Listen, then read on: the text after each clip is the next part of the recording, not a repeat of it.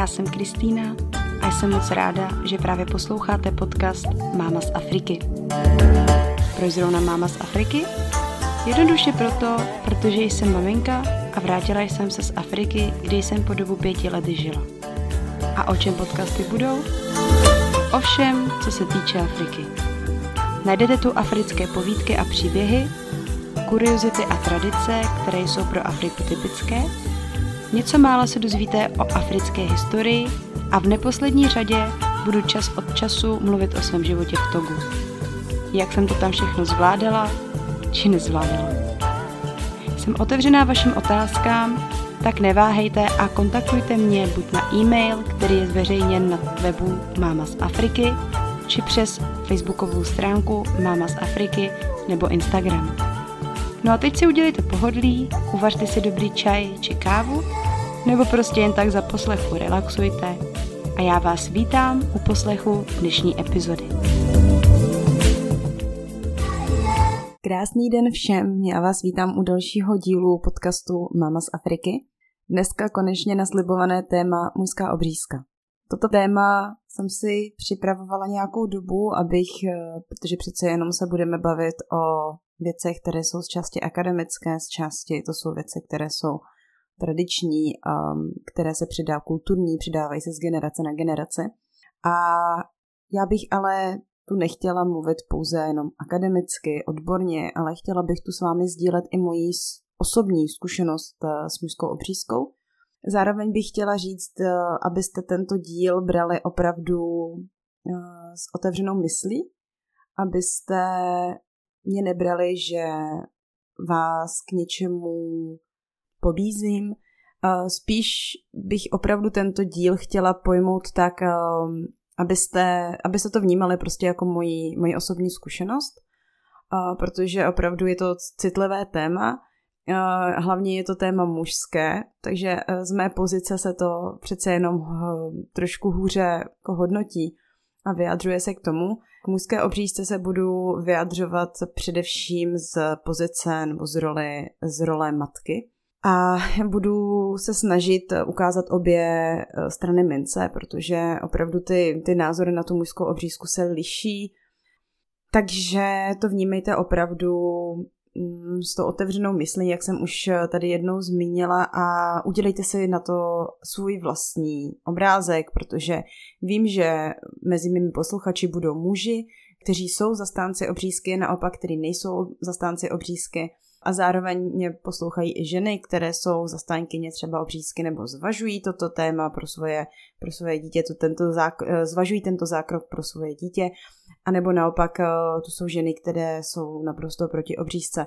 Eh, všechny názory jsou naprosto normální a opravdu je to podle mě na, na každém, aby si udělal ten svůj závěr. Já bych začala ne, já začnu takhle. Já jsem chtěla začít statistikou, ale začnu uh, mým vlastním příběhem, abyste vůbec prostě věděli, proč tedy uh, se k tomu, tomuto vyjadřuji, protože uh, mý posluchači, čtenaři vědí, že uh, můj první syn má obřízku, nechala se mu ji dělat v Togu, takže mám uh, hodně takových dotazů, tak jsem si řekla, že by bylo opravdu dobré uh, se k tomuto tématu vyjádřit. Takže jak to vlastně u nás začalo?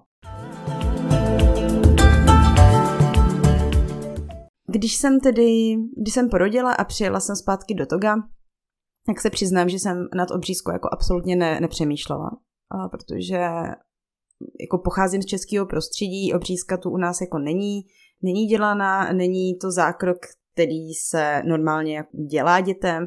A samozřejmě jsem o ní něco málo věděla. Věděla jsem, že se dělá převážně ze zdravotních důvodů, když nejde předkoška přetáhnout. Jo, teďka jsem tady, teďka vlastně přemýšlím, že já mluvím o obřízce a ještě jsem vlastně jakoby ani uh, nevysvětlila, co to obřízka je. Takže mužská obřízka je částečné či úplné odstranění předkošky penisu. Abychom tedy uvedli na pravou míru, o čem, o čem se dneska budeme bavit. Takže uh, když jsem vlastně byla v tom tugu, tak uh, jsem jako věděla, co je, co je obřízka, ale nenapadlo mě to nějak jako řešit a víc se tím zabývat. A samozřejmě mě na tuto myšlenku přivedl manžel, který se mě zeptal jednoho dne, kdy necháme teda našeho syna obřezat. Přiznám se úplně, úplně upřímně, že když mě tady to řekl, tak eh, ve mně úplně hrklo a úplně jsem, nejdřív se mě jako zatmělo a řekla jsem si, pane bože, co to po mně chce. Jako jasný, já vím, že manžel uh, má obřízku, uh, v Africe to je dosti, dosti rozšířené a uh, spíše se na, muže, na neobřezaného muže dívají jako skrze prsty a je to pro ně normální, ale nějak mě jako nenapadlo, že vlastně to asi bude i požadovat po, po našich synech, nebo po, po mém synovi, v tu dobu jsem měla jednoho syna. A když to vlastně, když se mě na to zeptal, tak uh, moje první jako reakce byla, no ani náhodou, jako. jako proč, proč bych měla, proč bych ho měla jako obřezávat, jo. A, a začala jsem se teda tím tématem více zabývat, protože manžel mě tedy jako samozřejmě vysvětloval, že to je uh, z hygienických důvodů převážně a prostě jako kulturní, kulturní důvody, my jsme v tu dobu nevěděli, že se budeme vracet do České republiky, mysleli jsme si, že v Africe zůstaneme a začal mi argumentovat eh, věcmi typu, eh, jestli mu děti budou ve škole smát, až uvidí, že není obřezaný a eh, neidentifikuje se se mnou a prostě to bude divný, jako jediný nebude, nebude obřezaný a tak dále, což pro mě jako v tu dobu nebyly absolutní důvody, jo. Já jsem prostě zase argumentovala zpátky, že OK, není obřezaný, ale prostě je napůl i z Čech a u nás se to prostě nedělá. Tak já jsem si jela zase ty své důvody, proč ne. A jenže manžel na mě šel jako dost diplomaticky, takticky, mě jako do ničeho nenutil řekl, hele, eh, prostě zjistí si o tom víc a, a uvidíme, ale já se zatím prostě stojím a měl by být, eh, měl by na to obřízku tedy jít. No a tak já jsem myslela, že to nějak jako vyšumí, ale to téma samozřejmě nevyšumělo. Když bylo v Bránkově asi tři až čtyři měsíce, tak eh, jsem manžel vrátil teda za zpátky s tím, že, že už eh, zjišťuje jako doktory, který by mu to udělali. A tak tam jsem teda jako zase zbystřila, řekla jsem si, ty, tak on to myslí asi fakt vážně ale začala jsem se jako bát, protože uh, přece jenom jako, uh, to, je, to, je, to je vždycky, když se řeší takovýhle nějaký téma, tak nejhorší je to, to, to neznámo, to, ten, ten nedostatek uh, těch informací, kterými vlastně o tom něčem máme, jo, teďka se bavím abstraktně opravdu o čemkoliv. A pro mě to byl opravdu jako nedostatek informací o té, o té obřízce. Já jsem si já jsem si to prostě spojila s bolestí, s jako trápením toho dítěte a s tím, že to je prostě nevratný nevratný jev, jo, že prostě teďka mu něco jako uděláme a pak eh, se to prostě nedá jako vrátit, jo, že by mu dorostly vlasy nebo nechty nebo tak, prostě um, my, my rodiče se rozhodneme na, na základě nějakého našeho přesvědčení. Takže jsem manželovi řekla, OK, prostě eh, já chápu, že pro tebe to je důležitý, pro mě zase to důležitý teda úplně není, ale pojďme teda se o tom promluvit, pojďme na tom pracovat a já si jdu zjistit prostě za, nevím, tenhle měsíc třeba, proč tu obřízku bych mu teda jako měla udělat. A bavila jsem se tedy jak eh, s muži a s ženami a bavila jsem se samozřejmě i s doktory a konsultovala jsem i doktory z České republiky. Protože samozřejmě, kdybych konsultovala jako muže a ženy z České republiky, tak se mě stoprocentně dostanou odpovědi jako ne, neobřezávat. Ale já jsem potřebovala zjistit, proč obřezat. Když jsem se tedy bavila s ženami, protože muži mě samozřejmě argumentovali, no to je jasný, prostě za prvý to líp vypadá, je to praktičtější, je to hygieničtější, um, prostě snižuje to přenos uh, pohlavně přenosných uh, nemocí a, a vůbec, prostě i pak mě vždycky říkali, pro tebe to bude lepší jako pro maminku, prostě se o to, o, o to starat, o tu hygienu a tak dále. Tak jsem pak konzultovala tedy ženy, konzultovala jsem ženy uh, jako vzdělanější, se kterými jsem si opravdu jako dohloubky o tom mohla, mohla uh, popovídat. A tam jsem i dala průchod prostě svým emocím a vyloženě jsem se jim svěřila s tím, že říkám, podívejte se, já pocházím prostě z prostředí, kde se to nedělá, a není to vůbec jako tradiční a já se jako bojím do toho jít, nevím, proč bych mu to měla dělat, jako uh, argumenty typu je to hygieničtější, já se jako umím o svého syna starat, já ho umím umít, takže jako to byly takový argumenty, které jsem úplně jako mm, nebrala nějak jako vážně, ne, nebrala jsem je jako ty rozhodující argumenty. Ale ty ženy měly se mnou opravdu jako trpělivost, nechali mě hlasové zprávy nebo se se mnou jako sešly a opravdu mi vysvětlovali, že to je prostě pro ty chlapečky lepší, že pak se i stává, že do budoucna třeba ta předkoška e, nejde přetáhnout. A zase je s tím další trápení, že takhle bych to měla vlastně v uvozovkách jako z krku, nemám se prý ničeho bát, v tom togu ten zákrok je vlastně pod lokální anestezí a do těch čtyřech měsíců toho miminka vlastně to miminko v podstatě o ničem neví. A všichni mě prostě řekli, že, že se nemám čeho bát a že to je jenom prostě ku prospěchu, má to samý výhody. No takže já se přiznám, že když jsem vlastně slyšela názory těch žen a vlastně jakoby i to naléhání z toho okolí, tak jsem si řekla, hele, tak uh, asi jo, asi mají prostě pravdu. Uh, sam, I doktoři z České republiky mě psali, že se rozhodně nemám čeho bát, že to je uh, zákrok prostě úplně rutinní, že tam ty nějaká rizika jsou úplně minimální a že se opravdu jako nemám čeho bát. No. Takže jsme se teda rozhodli, že do toho půjdem.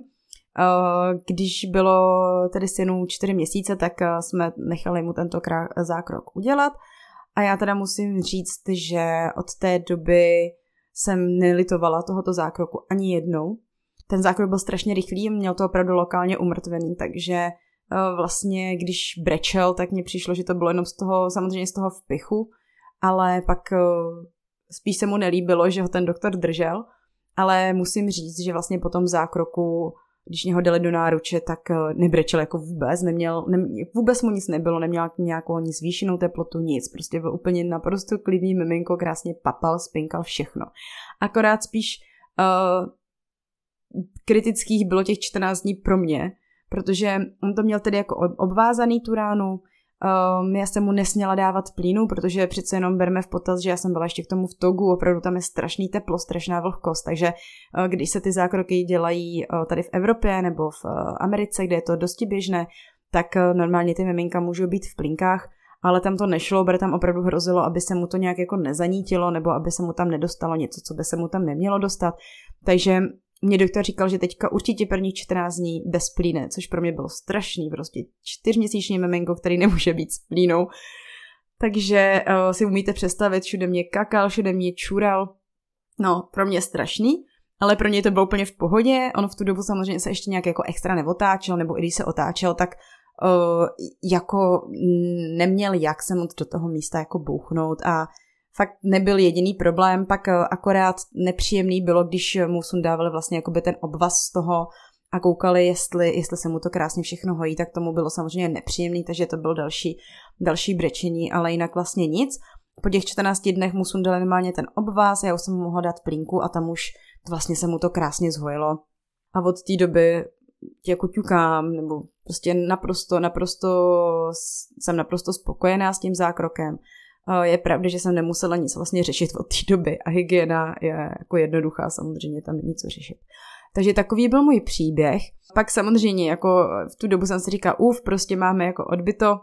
Pak jsem teda porodila ještě další dva kluky, takže tam zase otázka, jak, jak s těmi ostatními kluky, no, protože já bych samozřejmě v Čechách tady jako to zase do toho jako úplně nešla, protože za prvý je to hrozně těžký jako někoho najít, nějakého doktora, který to udělá.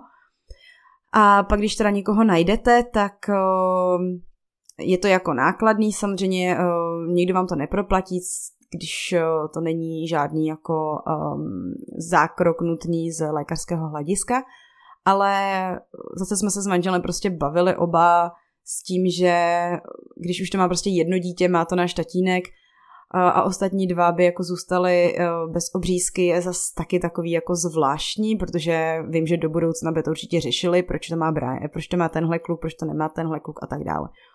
Takže teďka budeme řešit určitě teda ostatní dva. Eh, vím, že v Praze tedy existuje doktor, on jich je víc, ale zrovna o jednom doktoru eh, už jsem se s ním bavila a je teda v, sídlí v Praze nejlepší je to udělat teda úplně těm jako miminkům, co my jsme vlastně dělali v tom togu, kdy eh, to miminko se ještě jako neotáčí, neleze, nebouchá si do toho a nemá z toho vlastně ještě vůbec jako rozum, vlastně z toho zákroku. Takže nejlepší je to opravdu udělat těm miminkům, on se jim dokonce dává takový kroužek, uh, kde vlastně ta předkoška odpadne a to je úplně jako nejšetrnější způsob odstranění té předkošky. Pak samozřejmě se to dělá teda v celkové anestézi, což Teda je pak i doporučováno od toho třetího roku plus, protože do tří let se nedoporučuje celková anestézie. Takže kdo by měl zájem, tak eh, je určitě doktor tady v Praze, určitě seženete, nebo já tady nechci dělat reklamu tomuto, ale kdo by měl zájem, tak eh, se mě ozvěte a já bych určitě přidala kontakt. Takže eh, taková tedy byla moje životní zkušenost. Já bych teďka se chtěla vyjádřit určitě k těm univerzálním důvodům, proč vlastně ta obřízka se vůbec dělá. Že z historického hlediska je to tedy náboženský důvod. To si myslím, že kdo mě poslouchá, klade si tuhle otázku se mnou, tak první, co vás napadne, je prostě náboženství, je to spojené tedy s židy a s muslimy. Nicméně, jak, jako tady tu odpověď jsem znala já i předtím, ale pro tento podcast jsem se teda píděla trošku dál, protože jsem si řekla jako super náboženský důvod, ale co teda zatím jako všechno je. A kdybychom se tedy měli zaměřit na židy, tak eh, židé obřezávají chlapečky už v novorozeneckém věku, takže jako čerstvě po narození, Myslím, že to je osmý den eh, pro, jako, po iniciaci toho dítěte, což eh, je jako spojeno právě i s těmi africkými rituály, kdy jsem v podcastu o porodech jsem právě mluvila, že jakoby se dochází k iniciaci toho dítěte osmý den, tak myslím si, že židi to mají taky tak. A co se týče tedy jakoby toho náboženského důvodu, tak jsem se dopátrala toho, že podle biblického starého zákona nařídil Bůh Abrahamovi, aby byl každý židovský chlapec obřezán, čímž se v judaismu potvrdil svazek mezi člověkem a Bohem. Takže pro židy to je tento důvod, tento význam. Co se týče muslimů, tak eh, pro muslimy to je otázka čistoty. Eh, já se k té čistotě ještě vrátím, nebo eh, více se na ně budu zaměřovat, ale pro ty muslimy tedy je to otázka čistoty a muslimové eh, neobřezávají syny nebo děti, chlapečky v brzkém věku, ale dochází k tomu většinou v průběhu dospívání. Ale není výjimkou, že někdo to nechá udělat ten zákrok jako brzy, ale někdo zase jakoby později. Mm, a tady to se hodně vztahuje i jakoby na Afriku nebo na, na působení, kde já jsem byla v Africe, což je nějaká Ghana, Benin, Togo, kdy vlastně není striktní věk eh, toho dítěte, kdy se ta obřízka má udělat. Takže um, a k těm muslimům tedy tyto mají spojení s čistotou. Um, kdo se o islám více zajímá, tak, tak ví, že vlastně předtím, než se muslimové pomodlí, tak eh, se umí, myjí si vlastně celé tělo, ruce, nohy, obličej. Um, takže s tím je právě i spojená ta obřízka, aby ten chlapec nebo ten, ten muž, který se jde modlit, byl opravdu čist.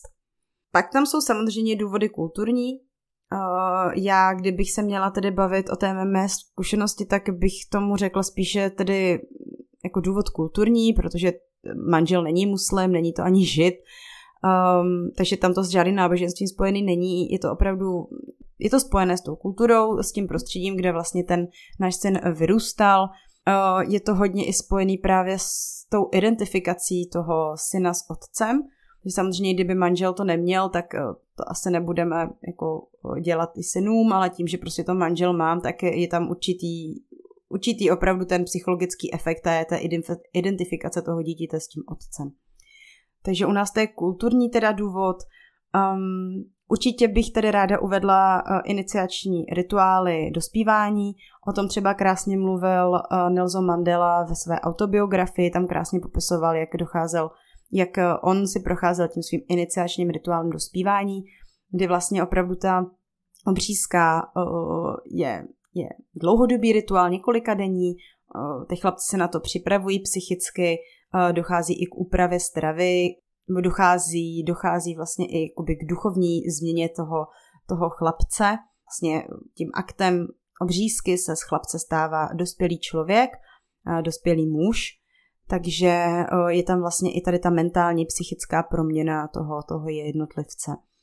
V neposlední řadě se budeme bavit o, i o, důvodu uh, hygienickém, což byl pro mě tedy ten druhý důvod. Ten první určitě kulturní, jako osobnostní identifikace a ten hygienický, kdy uh, ještě znovu podotýkáme, jsme jako nemysleli si, že se vrátíme do Evropy, takže tam mi bylo hodně klazeno na srdce, že vlastně v té Africe je opravdu jako vlhko těch bakterií a všeho je tam opravdu mnohem víc než u nás v Evropě.